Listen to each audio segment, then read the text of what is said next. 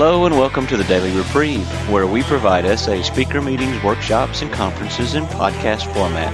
We are an ad free podcast. If you enjoy listening, please help us be self supporting by going to donate.thedailyreprieve.com and drop a dollar or two into the virtual basket.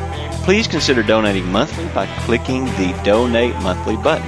However, one time donations are always welcome. Just click the Donate Now button. Now, without further ado, this episode of the Daily Reprieve.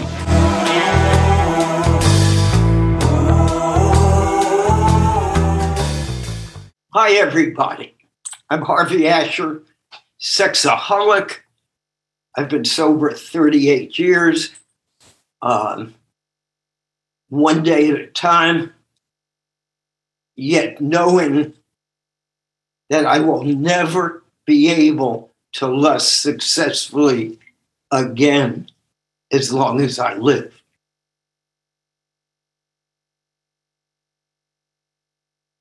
We tend to um, naturally need this as a one day at a time program, but sometimes we f- walk behind that statement into thinking that's all we got to do is for today. and as you'll see from the steps, the steps are a living entity for every day because the disease never goes away. And on that happy note, we're going to start backwards again in the tradition the 12th tradition. By the way, step 12 in the 12 and 12, there's nothing like it. It's 19 pages. the other steps are a few pages. The most one was ever 11, I think. This is 19 pages, step one. I mean, step 12. I wonder why. so we're going to go backwards into the tradition. Principles before personalities. Woo. Anonymity is the spiritual foundation of our fellowship. You've heard me talk about this, but I'm going to talk about it in the breakthrough I've had in doing this workshop. How everything is connected. And what's the connection? What is the one, the unity?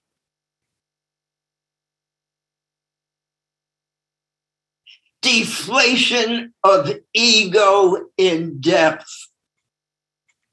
The unity is God because that's the ultimate unity. There's nothing else but. The unity is reflected in this concept every step, every tradition. That if we don't lower the ego, as it says in step 12, to get right sized. If we don't get that ego smaller, no way does this work. So, from step one and tradition one, first, like tradition one, we were talking about if you're in a shipwreck. You have to let your personal feelings go in that lifeboat and go along with everyone else to survive. See, we have no or authorizations, no uh, organization to kick us out. What is the full punishment? if we don't work together, which means lowering our ego we all die.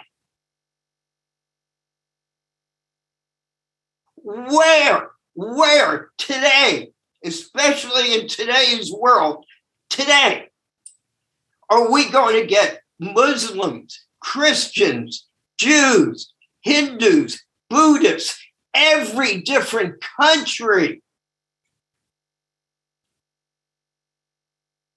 in one place, not arguing with each other.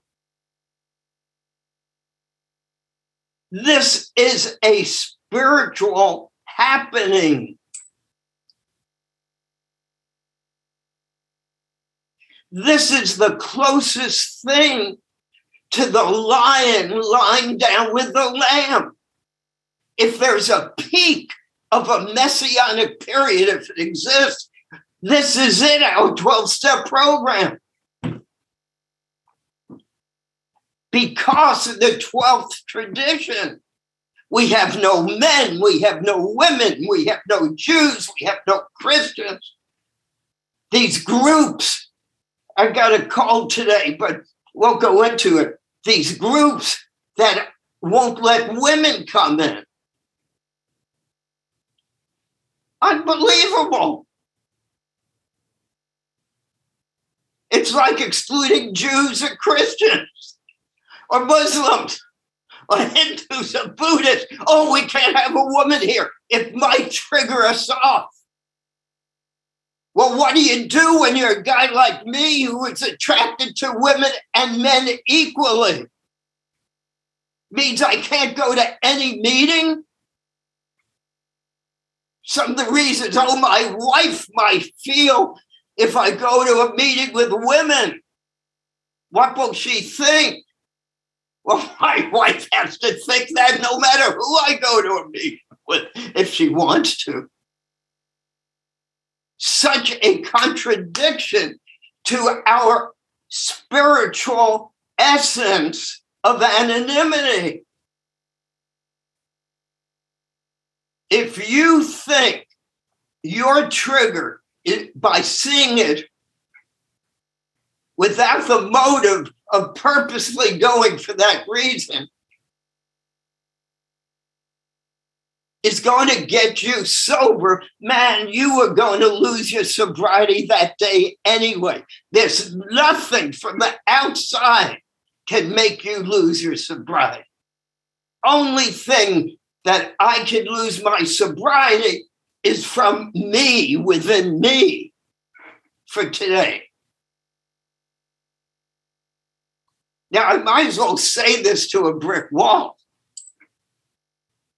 but I keep saying it. If that, how was it when the bugles and the trumpets could break down a wall? Maybe that's why it gets so loud. Maybe if I say this loud enough, people will see there is no spiritual part to this program. It's a spiritual program. There is no spiritual part. So, anonymity is the spiritual, is what our program's about. People confuse it with not sharing what happens at meetings. First of all, forget that kind of anonymity.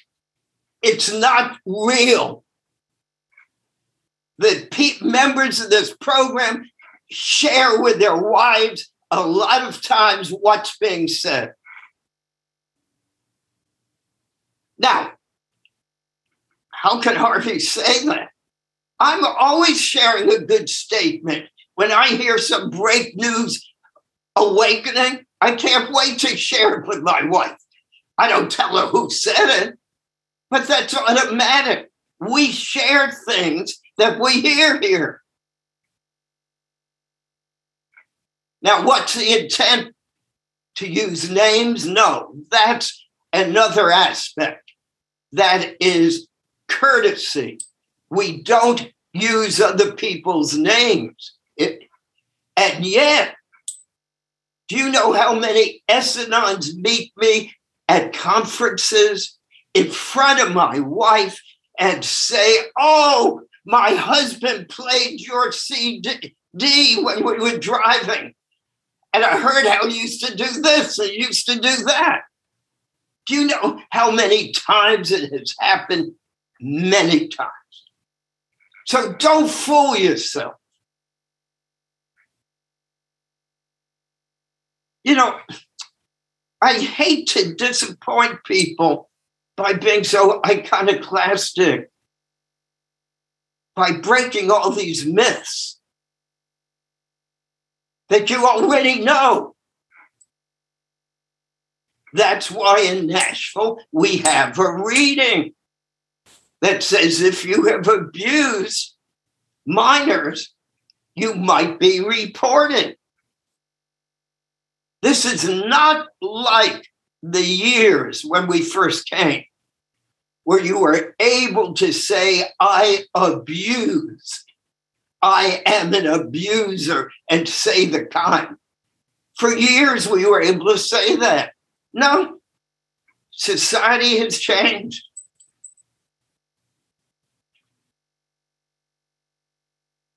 So that concept of anonymity is basically, other than in press, radio, and television, a concept of we do not exclude. Why? Because here we all have the same problem. Now, what is the step 12 start out with? It starts out with the terms the joy of living. The joy of living. My God, joy in SA? How can there be joy in SA? This is the most downbeat group I ever go to. I'll go into some meetings and say, What the heck? Am I in a morgue? Am I at a funeral? I actually say it at meetings, especially traveling around. Do you know how many messages I get over the years? And they're usually never mentioning what I say. They always mention how much I laugh.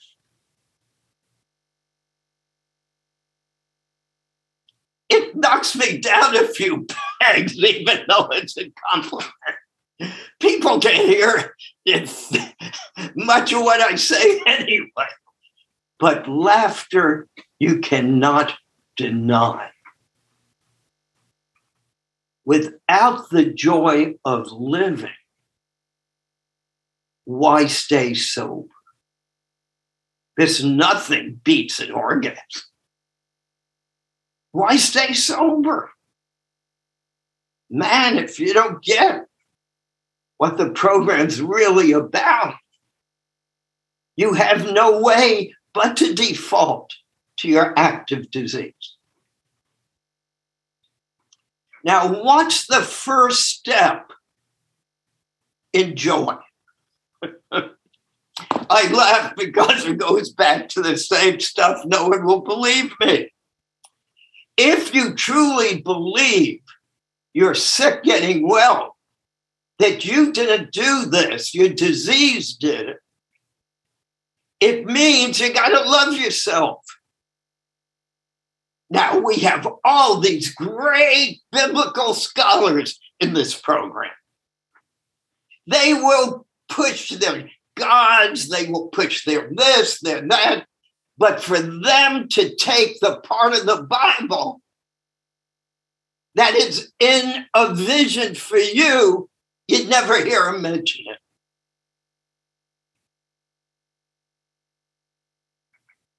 Never hear it mentioned. Love thy neighbor as thyself. It's in a vision for you. We're not talking Bible.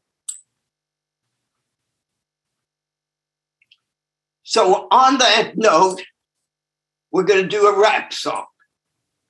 Maestro? Look at me, I'm my own worst enemy. myself up now. Every chance I see, nice to everyone.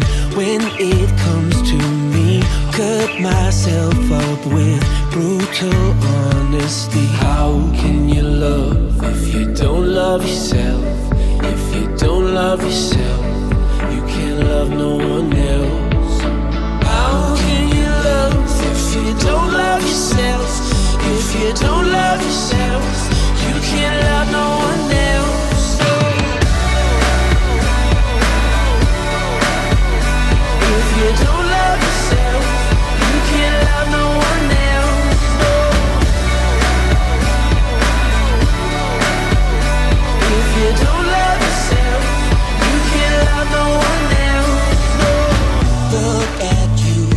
Just as roughed up as me. Only difference is I'll speak honestly. Nice to everyone. When it comes to me, it's like you hate yourself. Don't see what I see. How can you love if you don't love yourself? If you don't love yourself,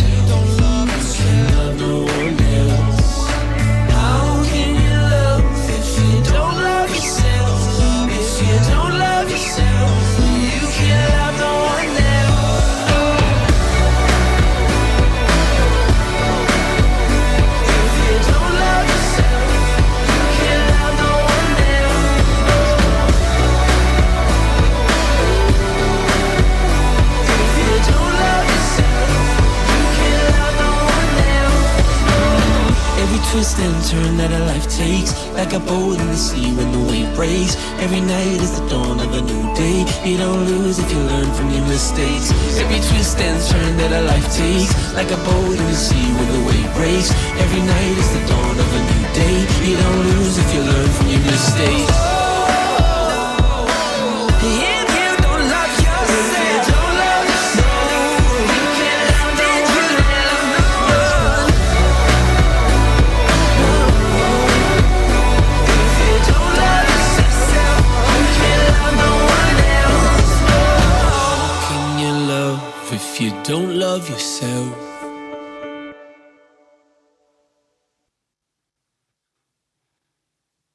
Wow.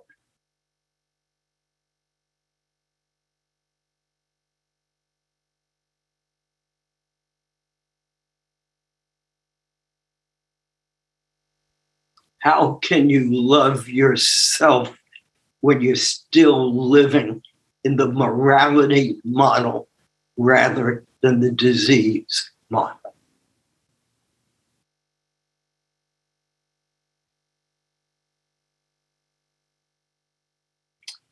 I live in the disease model, and it's still hard for me to love myself.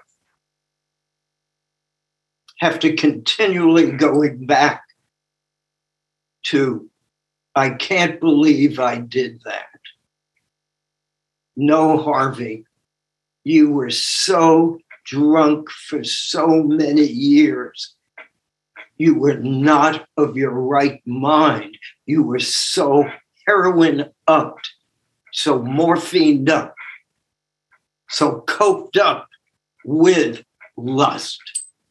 From the moment I woke up till the time I went to bed. One big drug effect. How can I love you if I can't love me? And for those who have a God connection of in your own way, how can you love God if you can't love you? If we're created in its image, how can you love you and God and others?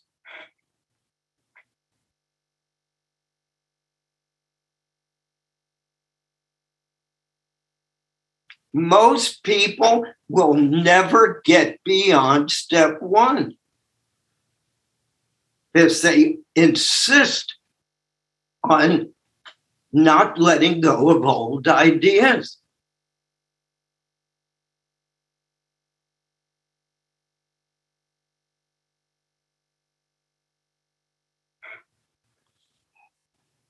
What is a spiritual awakening? According to the 12 and 12. When a man or a woman has a spiritual awakening, the most important meaning of it is that he has now become able to do, feel, and believe which he could not do before on his own aided strength and resource alone.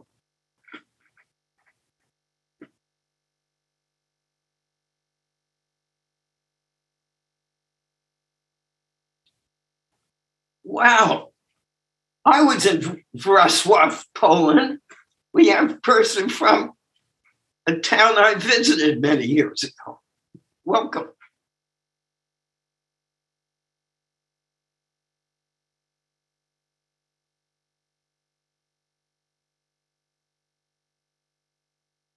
The joy of living. Who the heck, especially in your first few years and even later, getting this joy? And what is joy? Joy is what's left as the ego shrivels away. You naturally have this joy and love and God. These are all interlocked words. It's all interwoven. And how do we get there? Through the process of the steps. We can't make the ego get smaller because we're using the ego to get rid of the ego. So you're making the ego bigger. I could do it. I won't lie. I won't steal. I won't do this. I won't have fear. I won't have anger. I'm going to change it. No, step one helps us understand we are powerless. I heard this wonderful thing. I shared it in meeting today already. This, it was so wonderful yesterday. Some guy, I don't know who he is, and he's talked about powerlessness better than in my 38 years I've ever been able to describe it. I had to say on the meeting how joyous I am that I don't stop coming to meetings. This I learned so much at meetings about me. This guru concept doesn't work in a 12 step program. That's part of anonymity. We don't have gurus. We have people who've had experience, strength, and hope. But hopefully, they're working on the same stuff you're working on each day. So, what did he say? He said, in life, we need tools to survive in life, we need tools. I found this wonderful tool that let me get through this terribly abusive childhood I had. It worked so effectively. Sexual thoughts, masturbation. It was a very effective tool. But somewhere along the way, it took over my life rather than it being a tool. Why? Because genetically, I'm susceptible to addiction, runs in my family. So that tool became my enemy. So, how did he describe it? He said, I drive this big truck all over. It's wonderful. It gets food, it gets me different places. It's a wonderful thing. It helps me so much. But one day the brakes go out. and I can't get the brakes repaired. And I'm going out and it's snowing. There is nothing I could do to stop the truck. It has no brakes. The tool can no longer be used successfully. I wish you guys gals well, but you're still trying to use a truck that has no brakes. Go for it. But you know, we have a group here that even religion didn't work, which means you're here because you can't stop doing what you were doing. Why? Because you have an addiction. Can, you're driving a truck without brakes now. Just because the truck worked for years, you're still thinking it's going to work. I wish you well.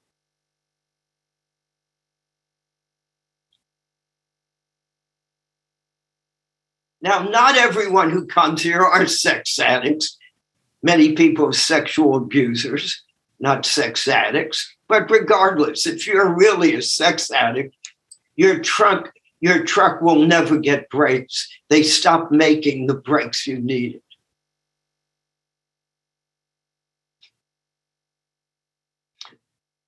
Can I sing you smile? Then what? I'm so happy.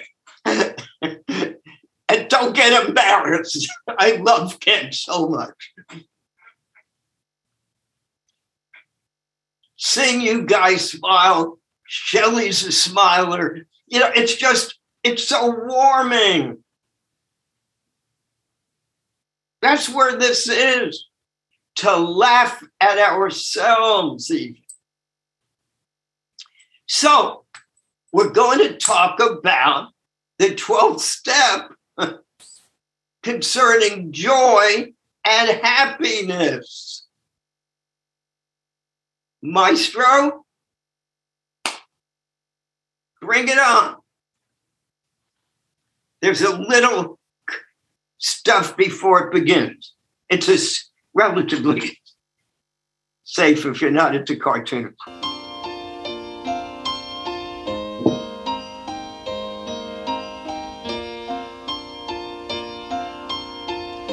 Well, I don't know, Linus.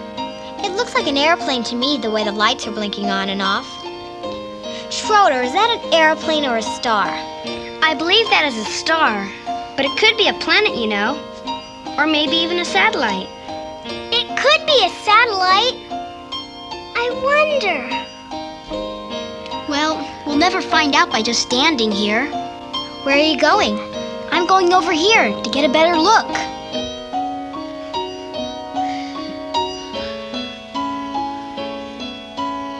I like to sit up here after supper and listen to the sounds of the night. But something seems to be missing. In my opinion, that was exactly what was needed.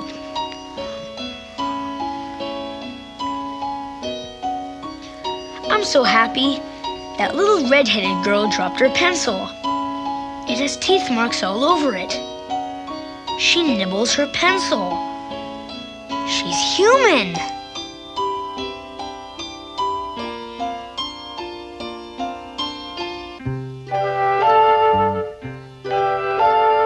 I guess it hasn't been such a bad day after all. Happiness is finding a pencil, knowing a secret, telling the time.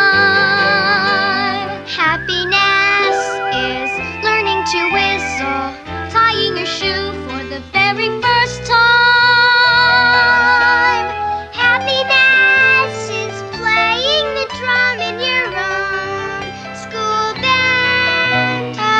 happiness is walking hand in hand. Happiness is two kinds of ice cream. Pizza with sausage. Climbing a tree. Happiness is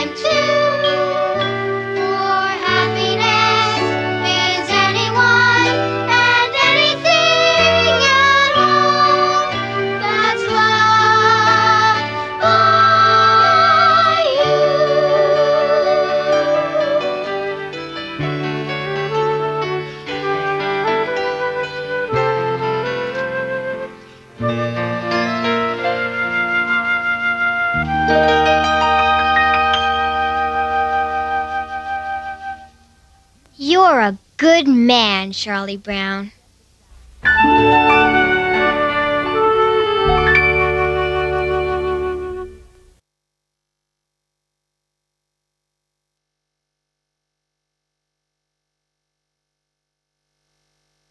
I hope I could convince you all what good people you are.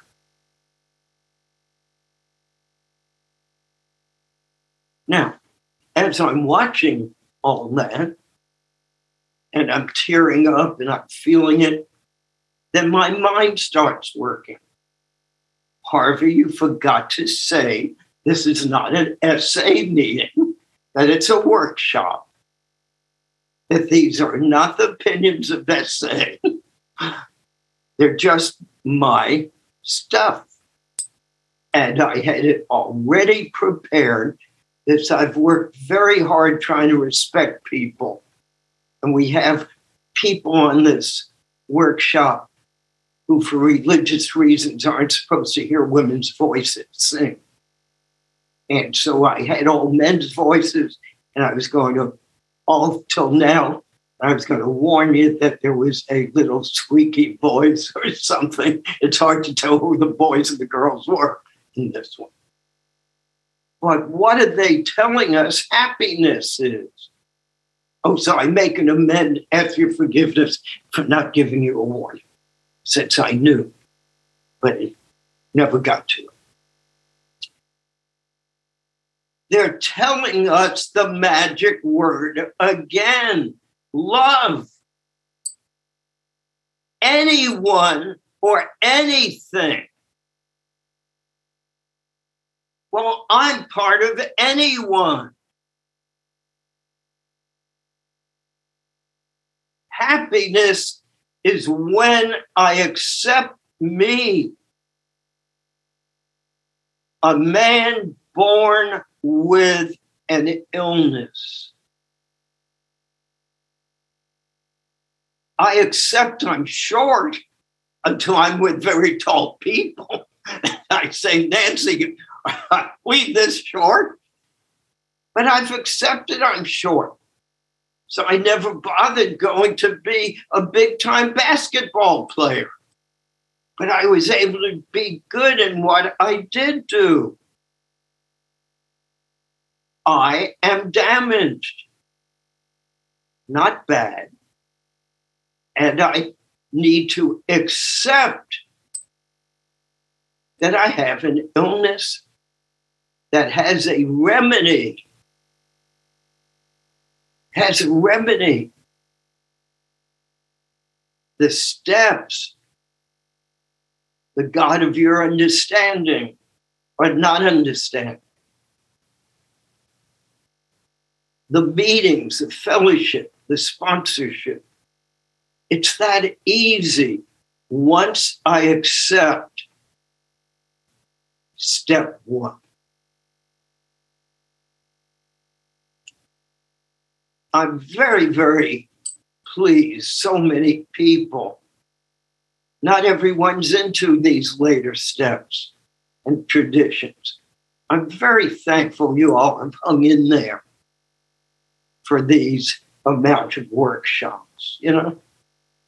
Um, you'll be able to say someday after I'm long gone, my God, this guy played cartoons on meeting. But I'll never forget. Maybe it was 30 years ago when an S-Anon who's married to one of our long term decades and decades, SA men, at the end of the meeting, had us sing that song first you put your right foot out of it. It was a wild crazy song. But that's how we'd end.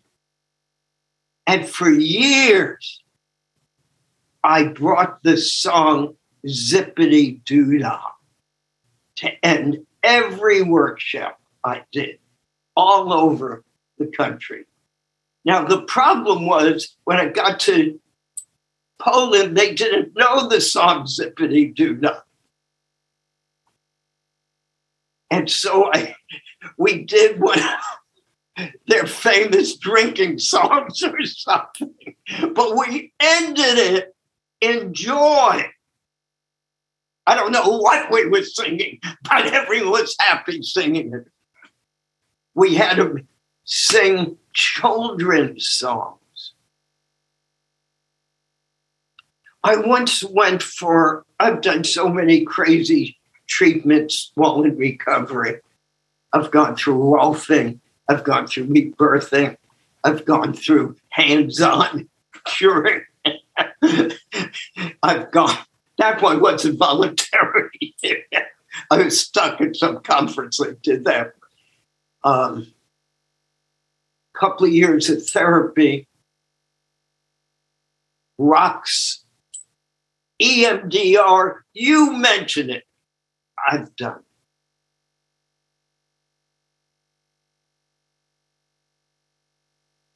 Because they say, as Roy says, in recovery continues, call it all joy.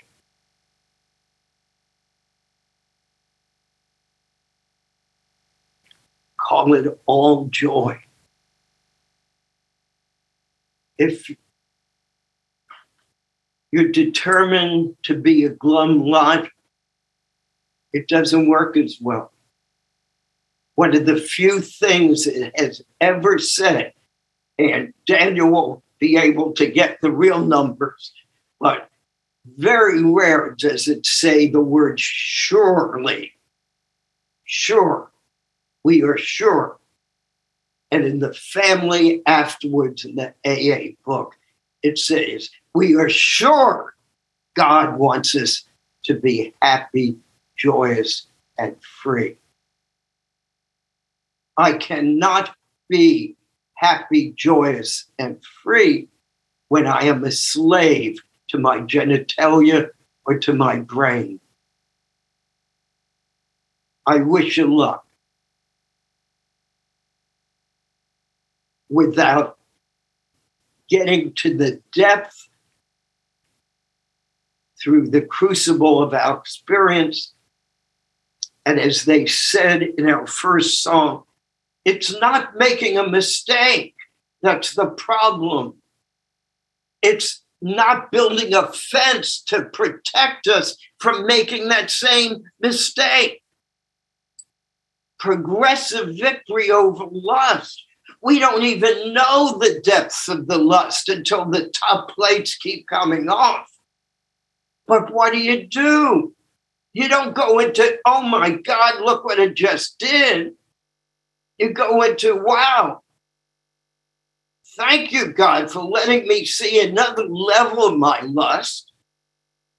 And then with sponsors, fellowship with yourself, especially this time yourself, build a fence. My fence had to be for two years. I could not cross the viaduct in downtown Nashville. I had to stay on the west side of the viaduct, a little bridge that crossed into downtown. Because I knew if I went across that bridge, I would end up having sex with a man or a woman. And you, for years, I did not go alone. I built a fence. What is it? What was it downtown in Nashville? It was a 10 mile high magnet that went 10 miles wide magnet. And I'm all metal. And if I get too close to that magnetic field, it must pull me in. I had to learn what was outside that magnetic field. And only trial and error, what Roy calls the crucible of our experience, will work.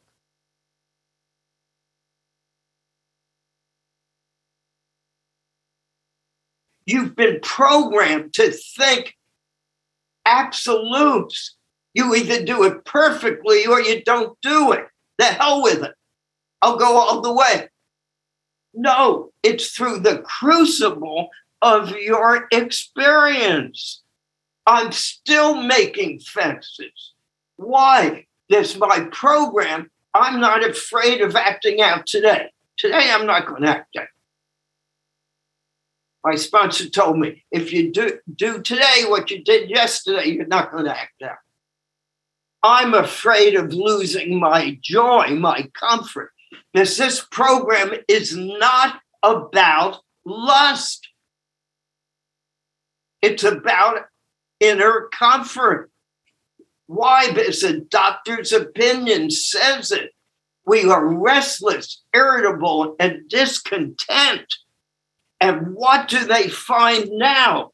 Because I always mess it up, so I wrote it down somewhere if I find it, but maybe I remember it.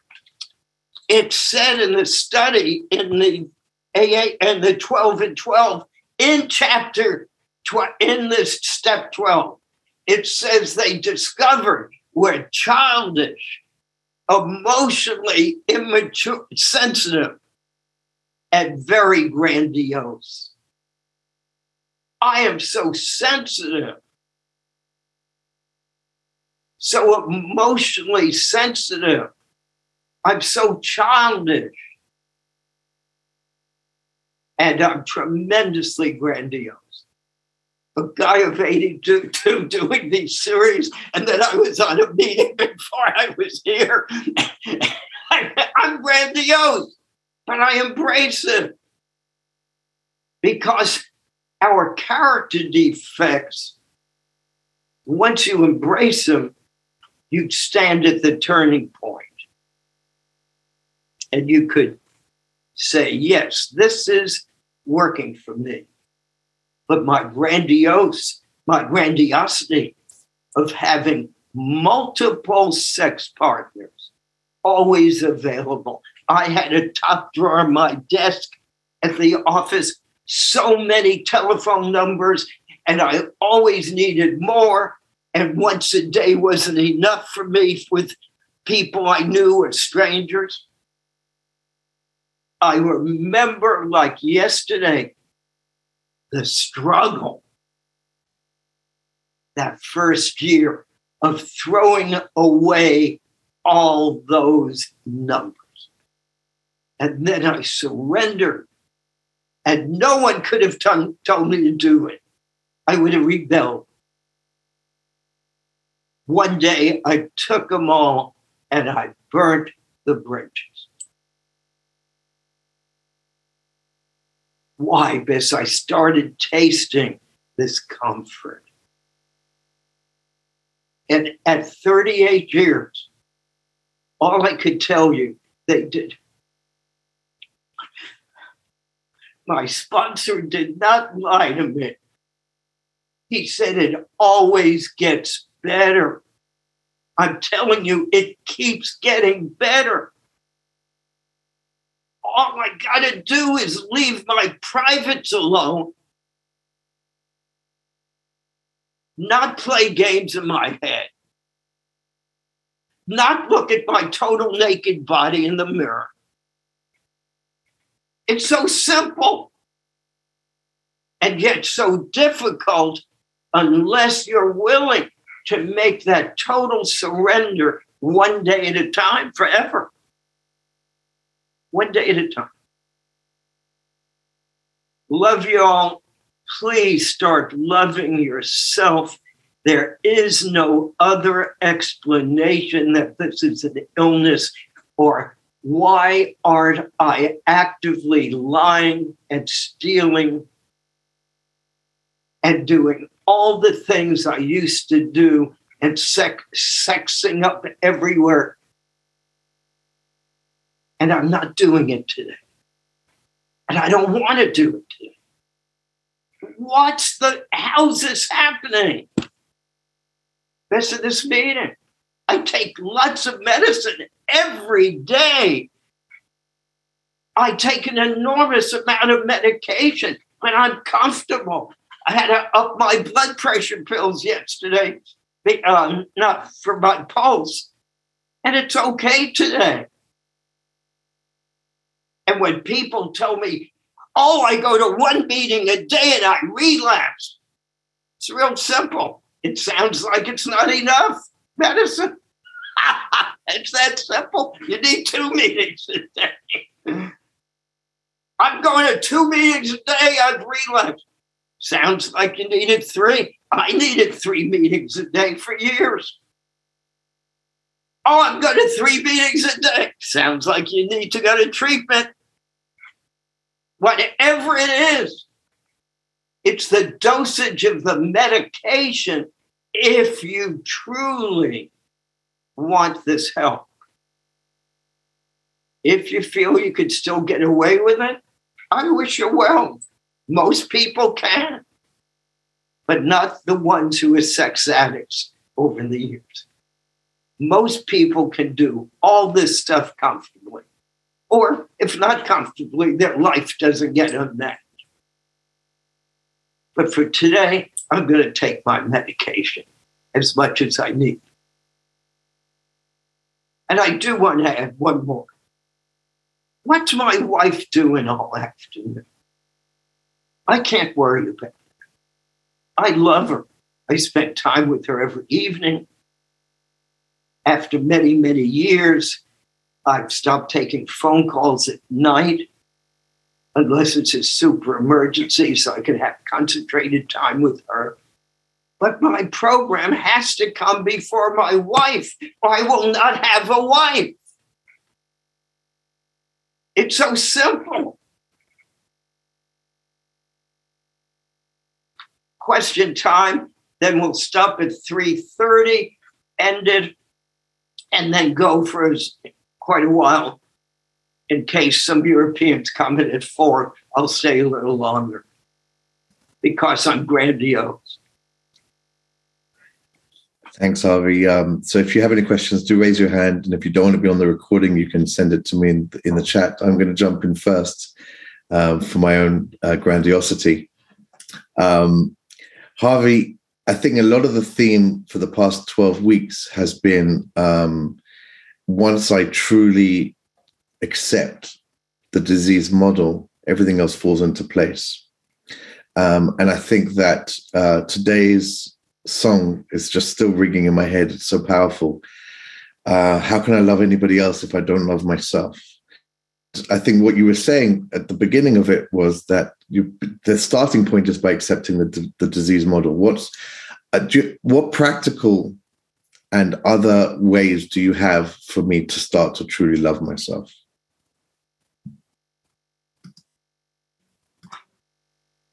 First of all, it kind of happens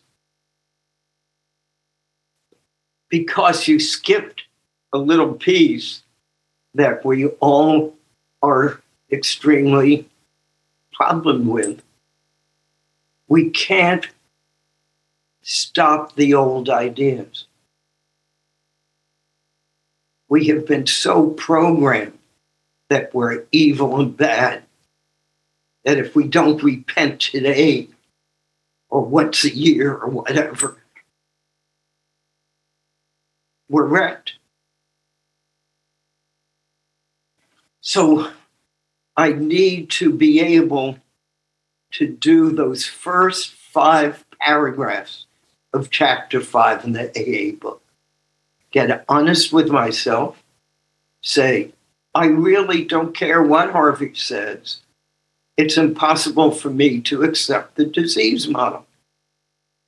Just that honesty alone helps open the door to admit to ourselves. A lot of times people call, Oh, I want to get better. I want to do this. And they're asked, talking to God about it. I said, Why don't you tell God the truth? It knows everything anyway. Tell it the truth. You really don't want to stop lusting. Let God know it. Free yourself with self honesty. It's not that you're fooling God if there is a God, whatever that God is. People have certain names, other people have energy, you name it.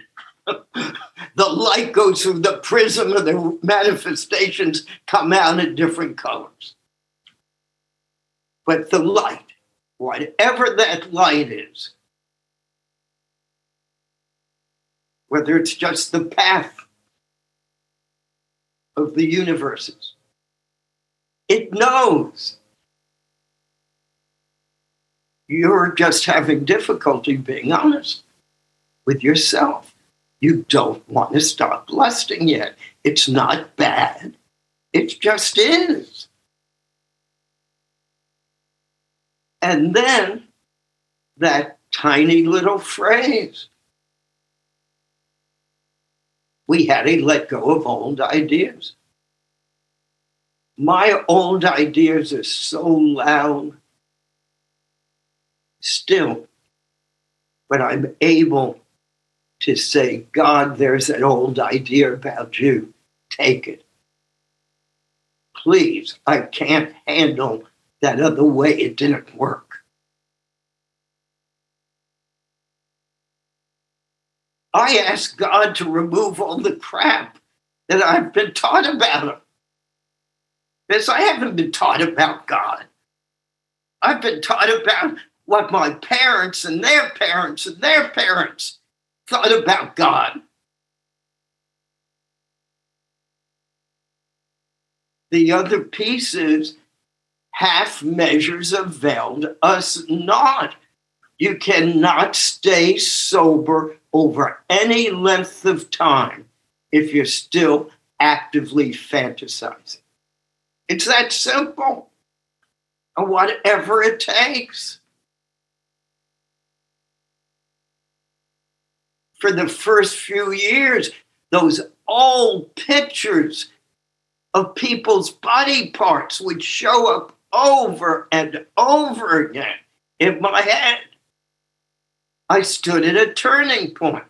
I could either go back in and relive, relive the excitement, or one person in particular, when the body part came up, I remembered how bad his feet smelled, and that I had to open the window of the car because I was choking.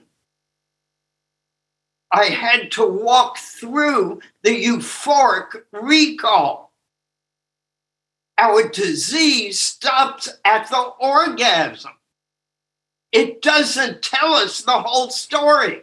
Only you could tell yourself the whole story. And why the hell are you here if it were that good?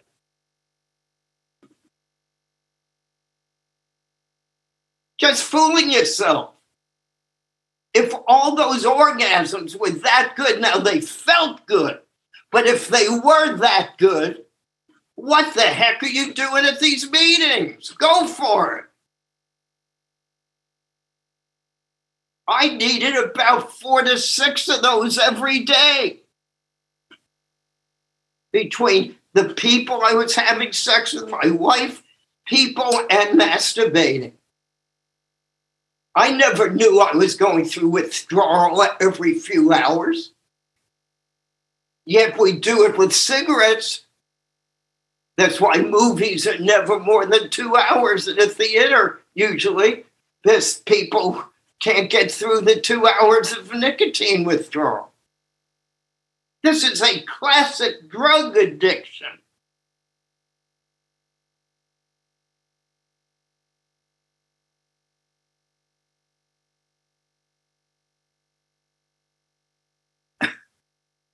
Let's get back to joy. I'm, people, someone wrote me a note saying, I'm afraid you're going to explode one day on your talks.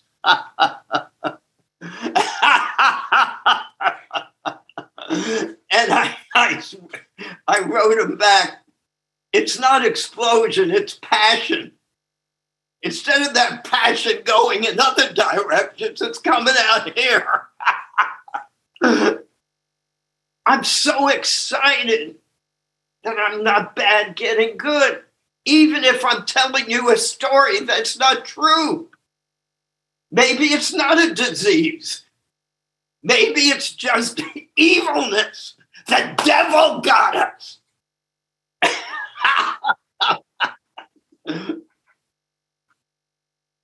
God's going to put me away for thousands of years.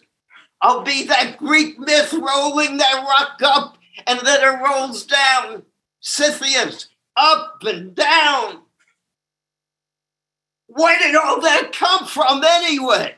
Some guy in the 11, 1200s, I don't know exact date, wrote a book called Dante's Inferno.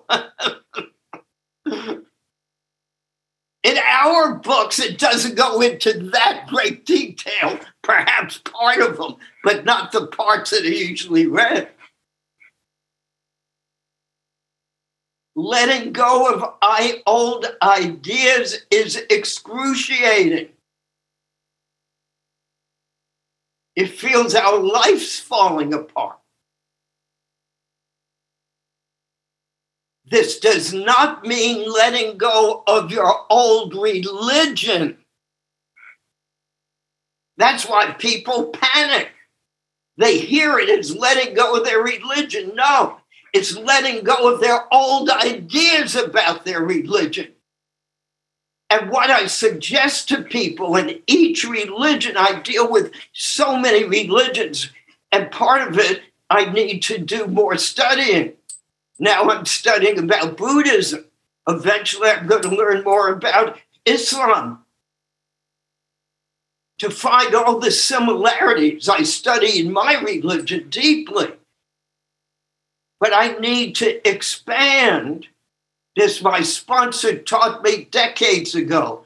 When you're more comfortable with your religion, you won't fear other people's religion so much you will begin to see the common denominators rather than the differences. So, this is bringing me such joy. This an 82 year old man. I'm still learning new things. Right now, I'm studying Korean. I could read Korean now. We watch so many Korean soap operas, I've decided Life is so exciting. And that goes back to your question. What did Jess tell me? I needed constructive hobbies. I needed Judson to bring to us one day in Nashville. I am a good and worthwhile human being worthy of recovery today. I'd say that over and over. I'd say it in the mirror. I am a good and worthwhile human being, worthy of recovery today. God doesn't make shit.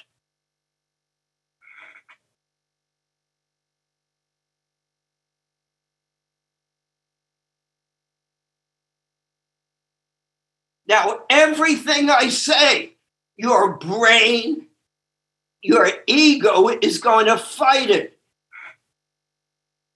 You're going to say, oh, but we were born in sin. Or you're going to say, she ate of the apple. Your brain's immediately going to stop this. It's too painful to shift. But we're addicts other people works for. For us, it has not worked. We it's not we need a new religion. We need, need a attitude that permits us to face we are drug addicts, except we could produce them through fantasy.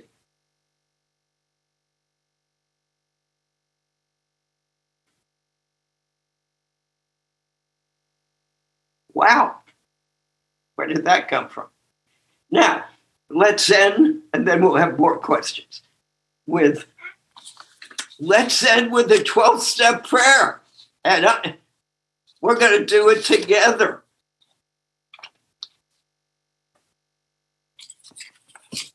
I wish I could sing this. I'd sing that last statement from happiness about anyone and anything that is loved by me.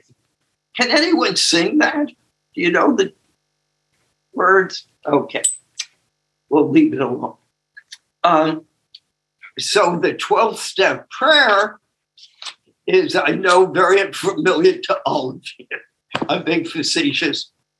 God will do the serenity prayer, and it's the 12 step prayer in the 12 and 12.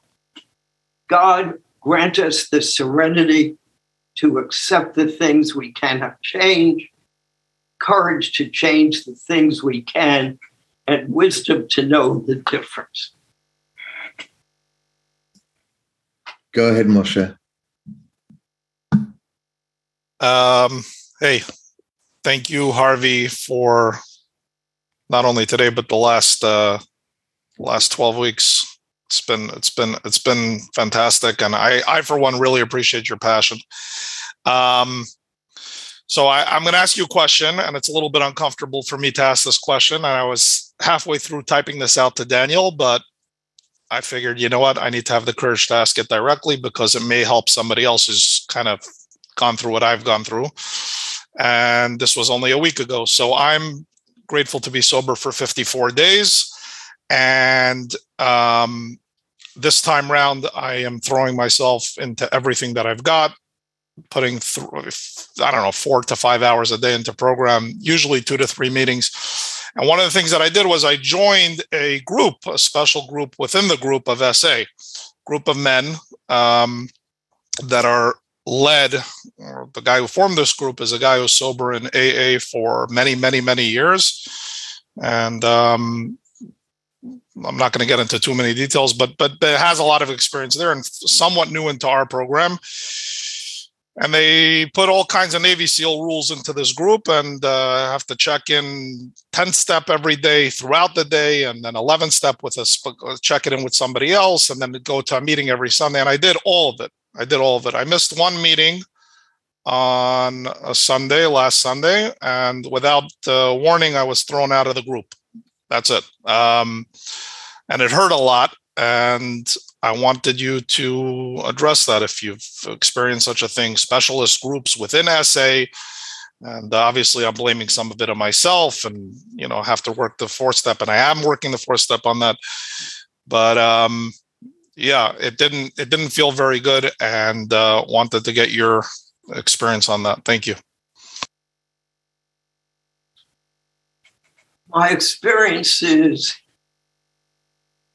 that people wonder why Nashville is what it is. Now, I've been gone from there since COVID. I moved to Florida, Naples, um, which has been wonderful for my program because I'm not Harvey from Nashville, in Nashville. the good and the bad that gets related to that. Every SA doesn't work well. Most people don't accept the first step, the disease model. And over the years, Roy never said this, but he kept having these subgroups from all over the country. He'd find a new group that had a special way. The last one that Roy came out with was the accountability groups. They go by a certain thing. Very valid, very good stuff. We avoided any of that, any of it in Nashville. These things come and they go. They come and they go. Because for the most part, people who are going to stay sober are going to stay sober. You know, we had one SA meeting a week. I went to all the others were my uh, AA meetings. Uh, the first year, we didn't have a book, it wasn't written. Okay? So we kept away from these specialty some people would use them with other groups and all. Um, I think they're fine if they work. What is my program? My program is based on the AA model. It's not easy. I don't complicate. Uh, Natural had a good experience there was a period in SA history where Roy took the book back and wouldn't send us any books. And we went for months and who knows how long it was. We couldn't get an SA book. So Nashville had to really get involved in the AA group. I mean, not uh, book. To this day, I attend uh, usually a few meetings a week in Nashville. Um, one of our meetings, they read from the AA book, including the stories. So it's fine, or it's not fine, whatever you want to make out of it. Now, hopefully, Moish won't take this personally, but Moish will be a good example. You could either get so pissed off at them and end up relapsing, or you could say, What's the big deal? There are, I'm not going to act out today if my ass falls off. If I have a crazy thought, I'm going to pick up a phone,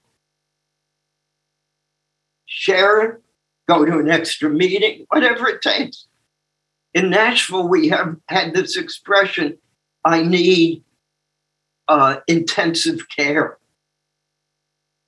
Where you just like went to meetings all through the day on the phone, eating lunch with someone from the program. I have a chronic disease. Some days it will flare up even if you're doing it perfectly. Just like diabetes, or ulcers or multiple sclerosis.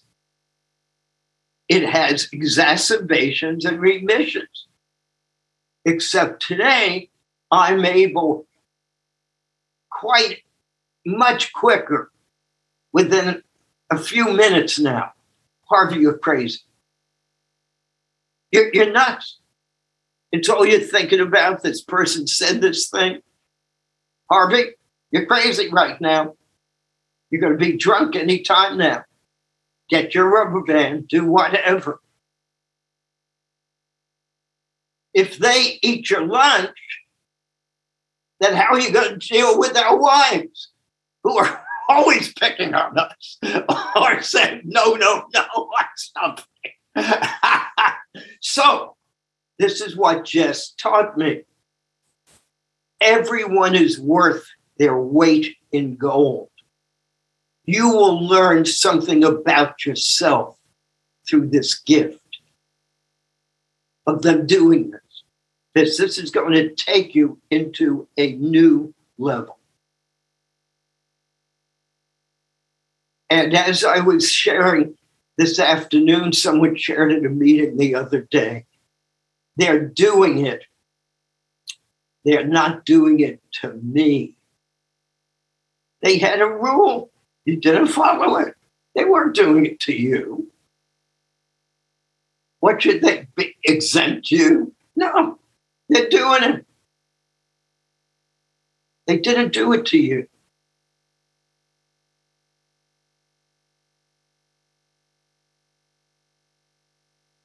But don't they know how hard I'm working? Don't they know how much it means to me? I've had sponsors die. I've had sponsors fire me. Jess fired me after 10 years. He was my sponsor. Life happens. But I'm not going to act out today if my ass falls off. Now, don't get me wrong when I say act out. That's expression for only half the term. I'm not going to act in or act out. Part of acting in isn't only about lust, it's about, man, I'm not going to talk to those people. Or I'm going to say that a whole scenario, I call them in the shower. I have these big arguments in the shower with invisible people. They're not there and they seem so real. They're like holograms. All image. And this guy said, image, all these images, it's an imagination, imagination. Imagination are all it's an imagination in my head. Imagine it's happened. That's it. Now, what's your role? Not what you did or didn't do. How not to talk negative or bad, even subtly, about this group.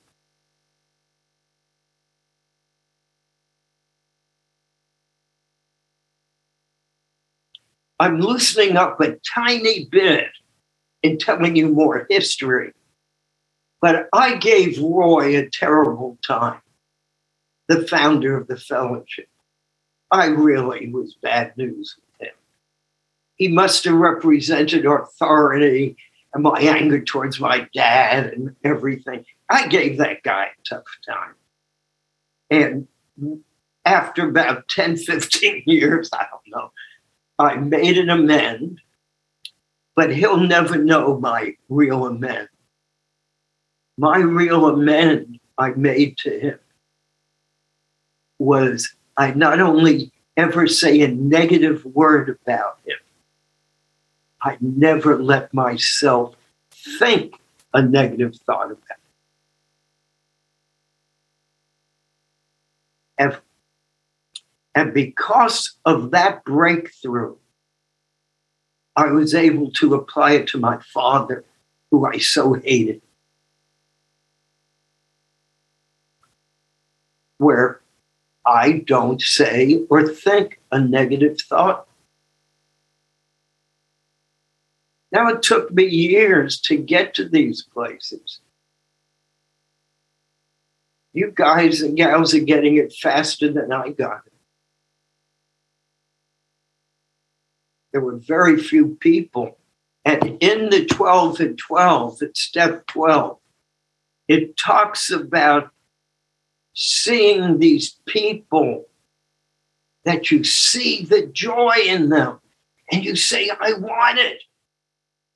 Who sees joy in anyone in this fellowship, hardly? Who wants what we have? We're such a glum lot.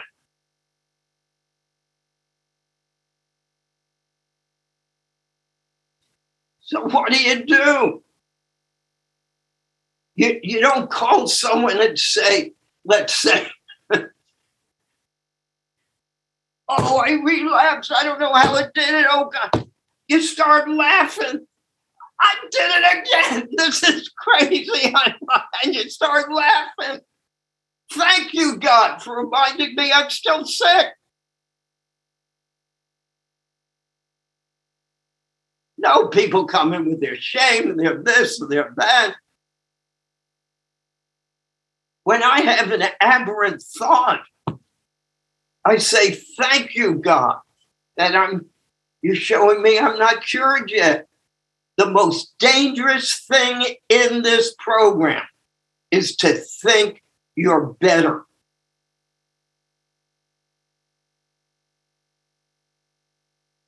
You're better. I'm cured. Most people who relapse have not acted out for months and they say, Oh, I got it. I could take that second look.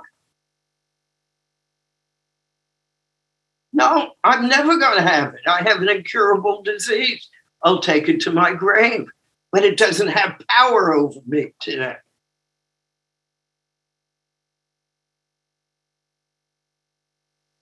Marsh, did that answer some of it? Or?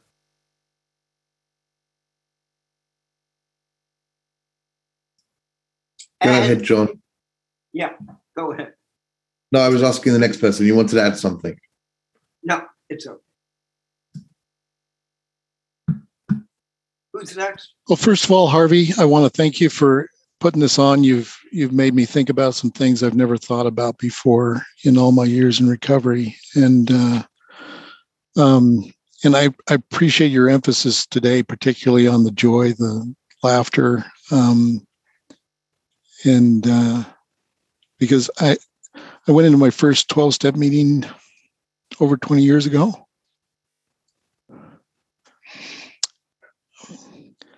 I can't remember anything they said in that meeting. It was kind of an all fellowship meeting. I guess the only thing I do remember somebody saying was that they were an addict or an alcoholic or a meth addict or something like that. But I remember the laughter. And uh, that kind of gave me a clue that there was something that was working here.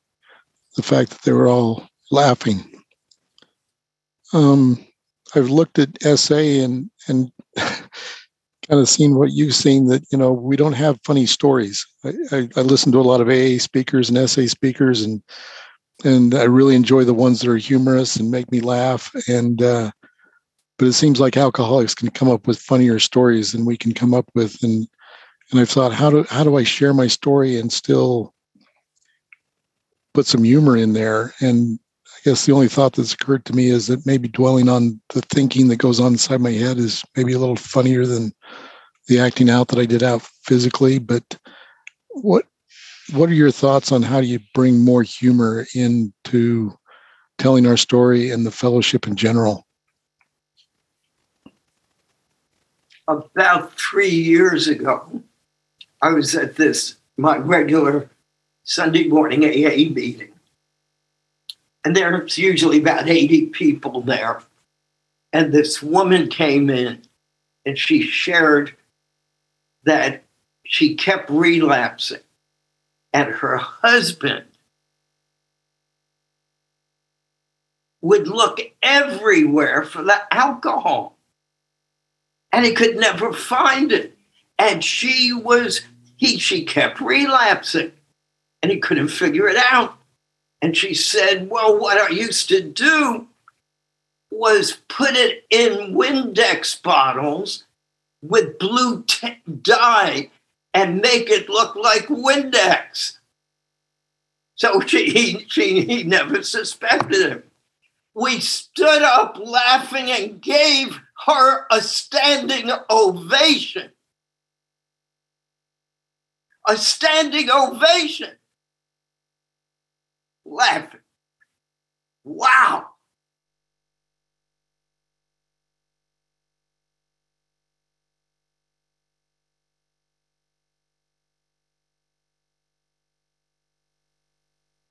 That's why I keep emphasizing. I don't know if you could see it, but where where am I? The clown. The clown. My sponsor had me buy a clown.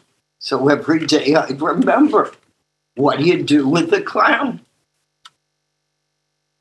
It happens to be standing next to an Iranian ancient picture of Moses holding the Ten Commandments, and he's he looks Iranian. I have the clown, every I have everything all mixed together.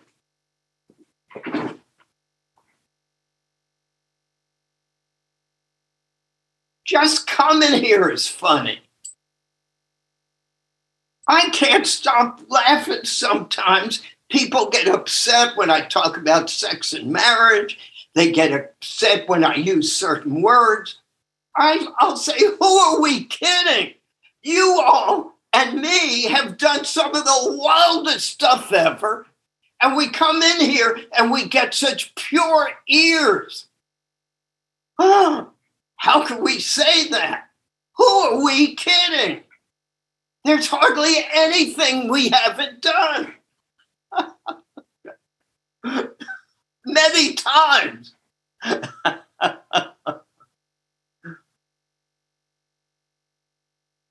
so, this guy came in and he was one years when I first came in.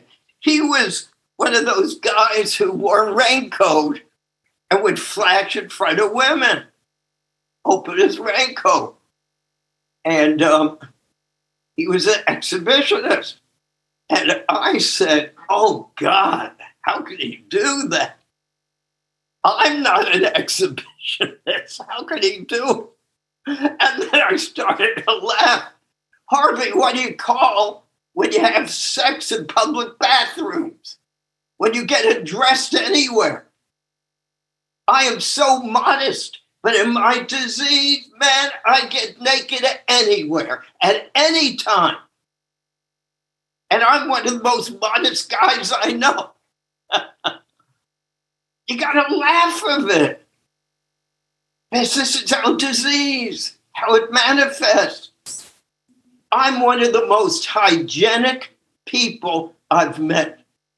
And the stuff I used to do, most unhygienic things possible. And if you can't laugh at how crazy all this is, it's no different than the craziness of when I had COVID last month and I had such pain in my back. I had muscle aches from COVID. And you don't just say what a bad person I am. You say, oh God, and I think you all helped walk me through it because I was doing these when I had COVID. I started to laugh. I thought I was invincible. I had th- my three vaccines. What the hell's going on here? You mean I'm not invincible? We stood at the turning point. Now, many of you are going to misunderstand and say I'm trying to free you from responsibility for your disease. Yes, I am. But I can't free myself or anyone else for the responsibility they have today of taking medication at the right dosage. And only you can know the right dosage. How? Through the crucible of your experience. If you're still lusting, you're either not ready, and it will eventually bite you in the backside. Eventually. Unless you're really not a sex addict. whether it's eating disorders, whether it's cigarette smoking, you start taking a little puff and eventually it progresses. You start cheating a little on your food plan, it tends to progress.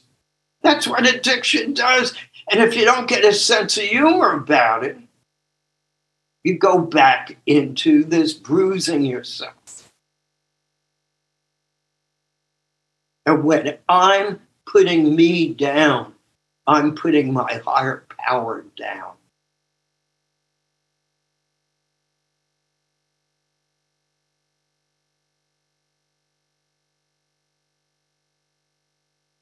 This I'm in its image.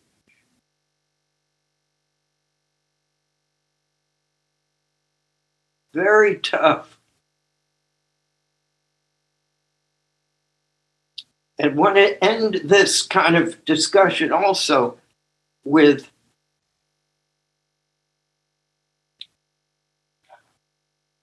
expecting God not to only have a have the medicine like for diabetes discovered or invented but expecting God to put it in your mouth or to give yourself a syringe same principle sixth and seventh step says we give it. It doesn't say we, he takes it away. It takes it away. God could and would if he were sought, all that stuff. But it also says God does for us what we can't do for ourselves. If you stand in front of a mirror naked, don't expect different results if that was one of your triggers. That's insanity. Doing the same thing over again, expecting different results. And then what happens? The cruelest thing. You start getting pissed at God. You get angry at God. And then you're in even a, low, a lonelier place. Just like we talked last week or whenever because that's not a God, that's Santa Claus.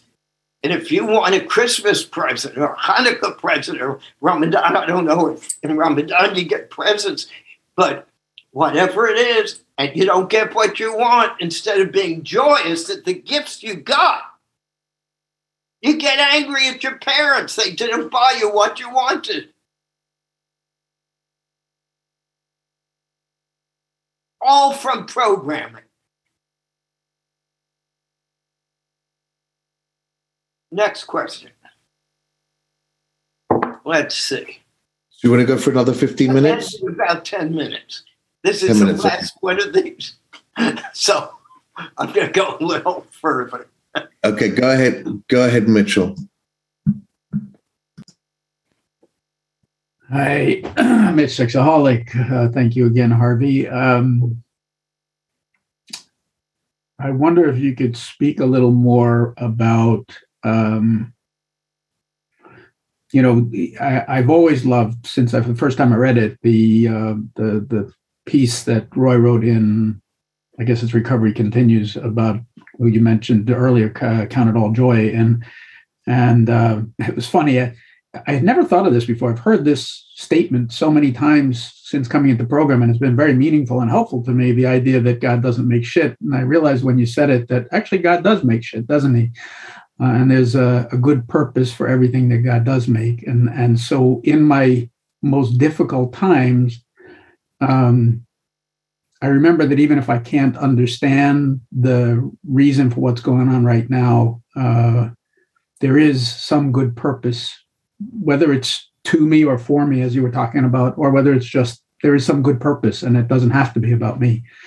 Uh, and if, if, it's uncomfortable for me in the moment, um, that's okay. Uh, and and I think that the trick for me has become to not resist, as as I've heard you and other people in program talk about this, not resisting. It's the resisting that um, causes the pain, causes the suffering. It's not the uh, the pain or the um, the specific circumstance, but it's my resistance to that. Um, so I guess the, what I'm wondering is if you could speak more in those moments where it is difficult. Uh, and you and I have spoken about the idea that for people like me, and I'm sure there may be other people on this call that share this, you know, there's also uh, the outside issues, you know, taking care of the health issues and the, the physical issues. But um, I have found that that spiritual approach that you know reminding myself of that that god doesn't make you know he, he doesn't make waste he makes things that are all good for something uh, and situations are all good for something. Reminding myself helps me to not resist in those moments but there are times when things just don't seem right. And i'm wondering if you could speak more about how to experience joy in those moments. Yeah. First of all this goes into an 11th step issue that's Mhm. very difficult for people to handle. I'm not my mind and my body. My body makes shit. Okay?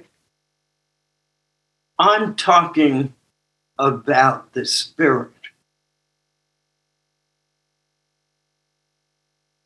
So, in many writings, it basically will say, Is God is compassionate? I'm compassionate. Is God is merciful? I'm merciful. The spiritual element is not shit. This program is about the fourth dimension, being rocketed into the fourth dimension and awakening that transcends. And that's what Roy's talking about. That the problem isn't the thought. The, the thought's going to come because it's part of the mind. Thoughts come. It's the transcending the thought, not going into it, not expanding it the transcendence of doing our tools. God, yeah, that person was so attractive to me. I want to look again. But God, whatever it is I'm looking for in her or him, may I find it in you. God, thank you for reminding me. I'm still sick. God, may she be freed from her lust like you have freed me from my lust today. That's a transcendent process. That it feels so good. That's the nothingness that's already inside of us. We're so afraid of that nothingness. We want, um, my sponsor would say, we're used to exciting excitement. But here in the program, we get calm excitement. Very, very different approach. Now, what about crap? It's a good topic. I get amazed at the millions of things that are going on in my body that I have totally no control over. Why do some parts of our body, if we don't wash, smell different than other parts of our body if we didn't wash? It's because of all the bacteria that's living there. How are our cells keep moving? How is my heart pounding? How are my lungs moving? We're an entire universe. And we're in control of almost none of it. I once read that the heart puts out more electricity energy than the brain does.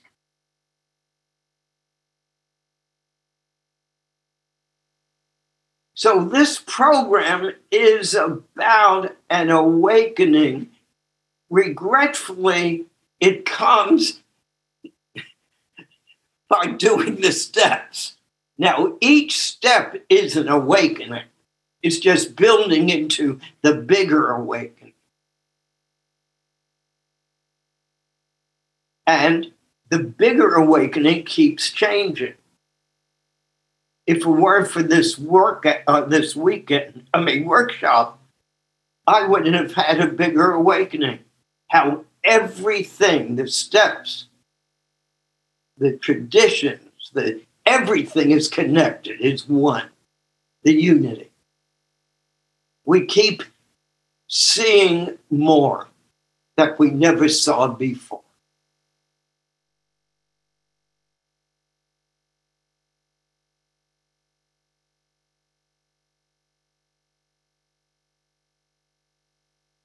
Mitch, did I bullcrap that answer away, or do you have something more specific?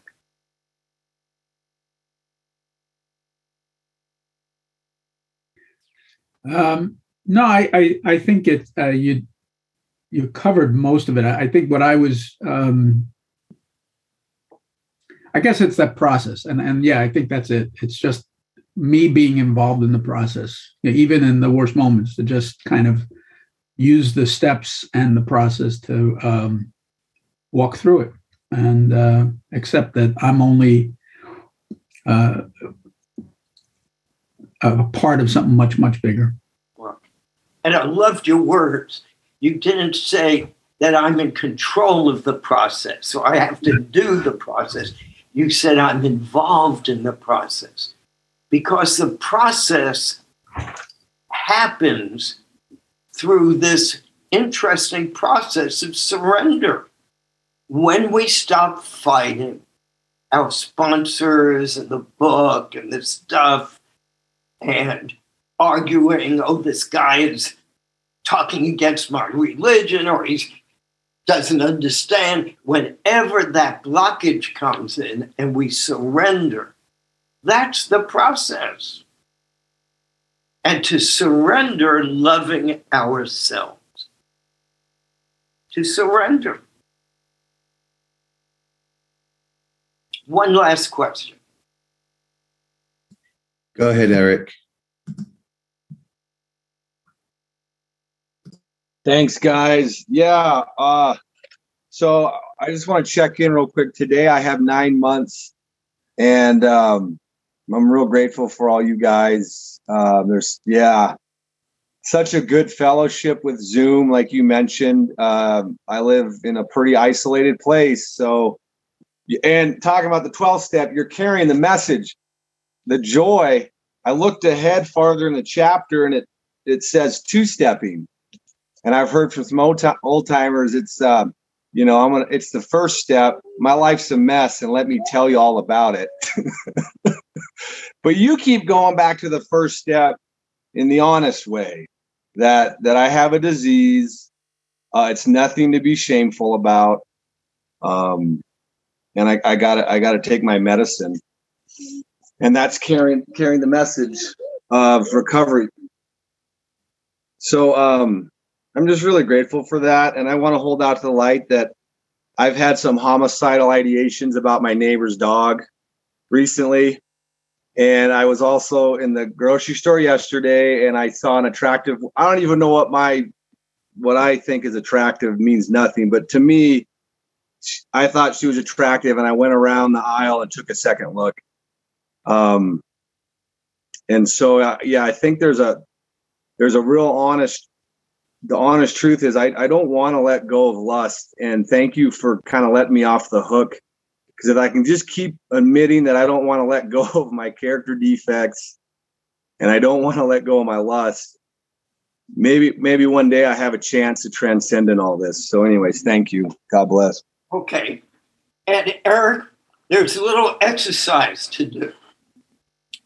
Not here, but the exercise is in your past, when you've taken more than one look, two looks, three looks, then what happened after that? Then what happened after the seduction? After the orgasm? What then happened? Getting the whole story. In AA, they, they term it beautifully. We get stuck in the euphoric recall. Okay?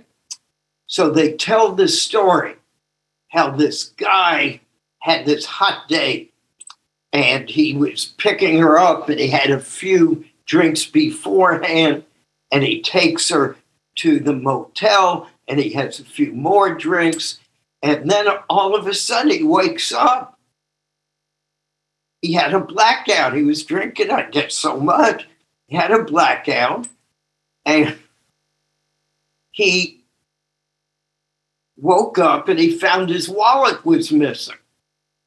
The gal stole his wallet. And then he finds an all-night bar and had some money in his pocket, has some more drinks, wakes up in a in jail in his own vomit and urine.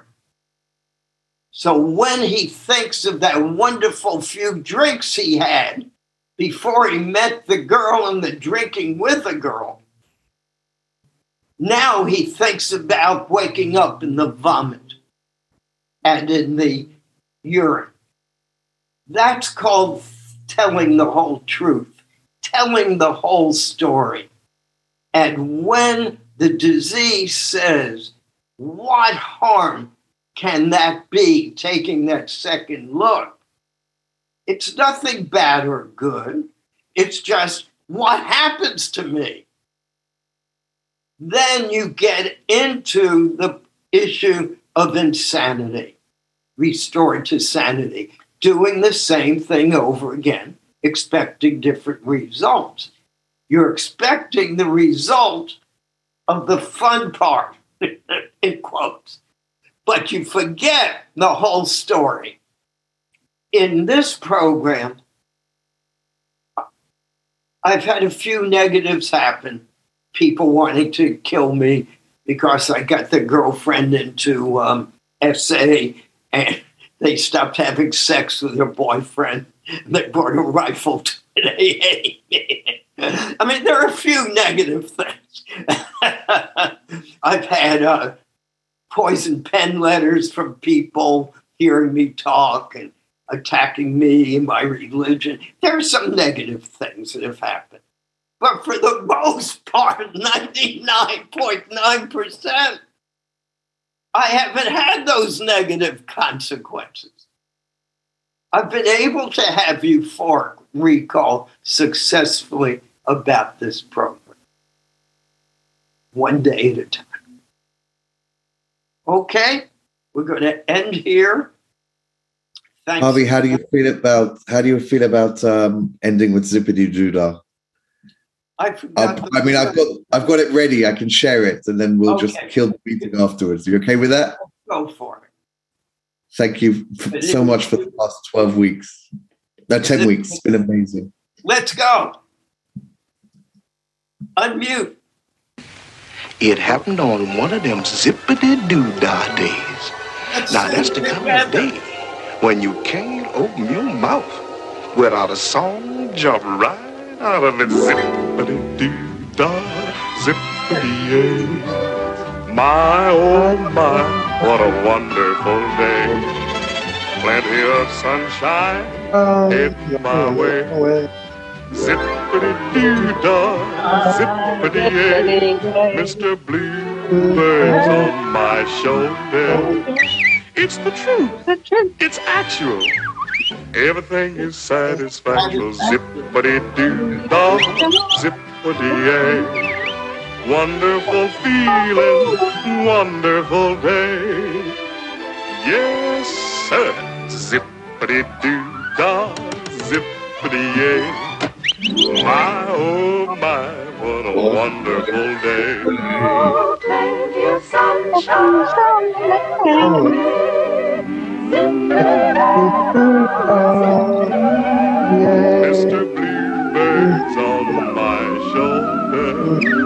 It's the truth, it's actual. Everything is satisfaction. Zippity da, zippity yay. Wonderful feeling, feeling this way.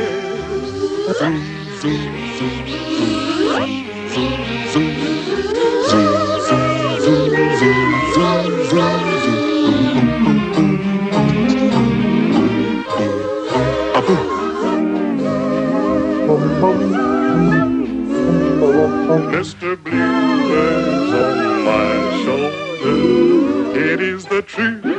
It's actual. Huh? Everything is uh. satisfied. Why is that bluebird? Mm-mm. Everything is satisfaction. Zippity, zippity, Wonderful feeling. Wonderful.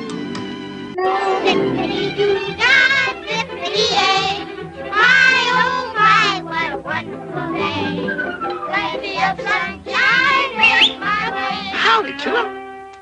How do you do? Oh, hello there, Brer Hi, Rabbit. Rabbit. Yes, sir. This here's one of them zippity doo dah days for sure. Zip, zip, zip, zip, zippity doo dah, zippity yay. My, oh my, what a wonderful day. Plenty of sunshine in my way. Zippity-doo-dah, zippity-yay. Mr. Bluebird's on my shoulder. It's the truth. It's actual. Everything is satisfaction. Zippity-doo-dah, zippity-yay. My, oh my, what a wonderful day. Plenty of sunshine mm-hmm. in my way. Wonderful feeling, wonderful day. Zippity doo dah, zippity yay.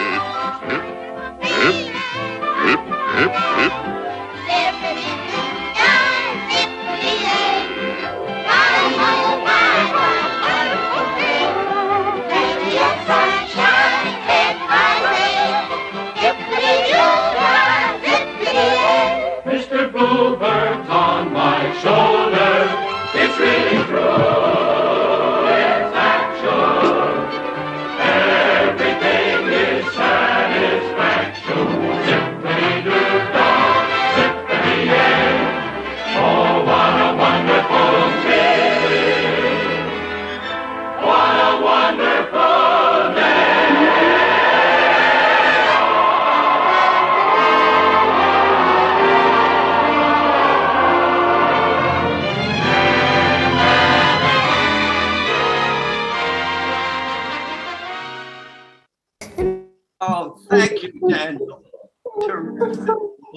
Thank you.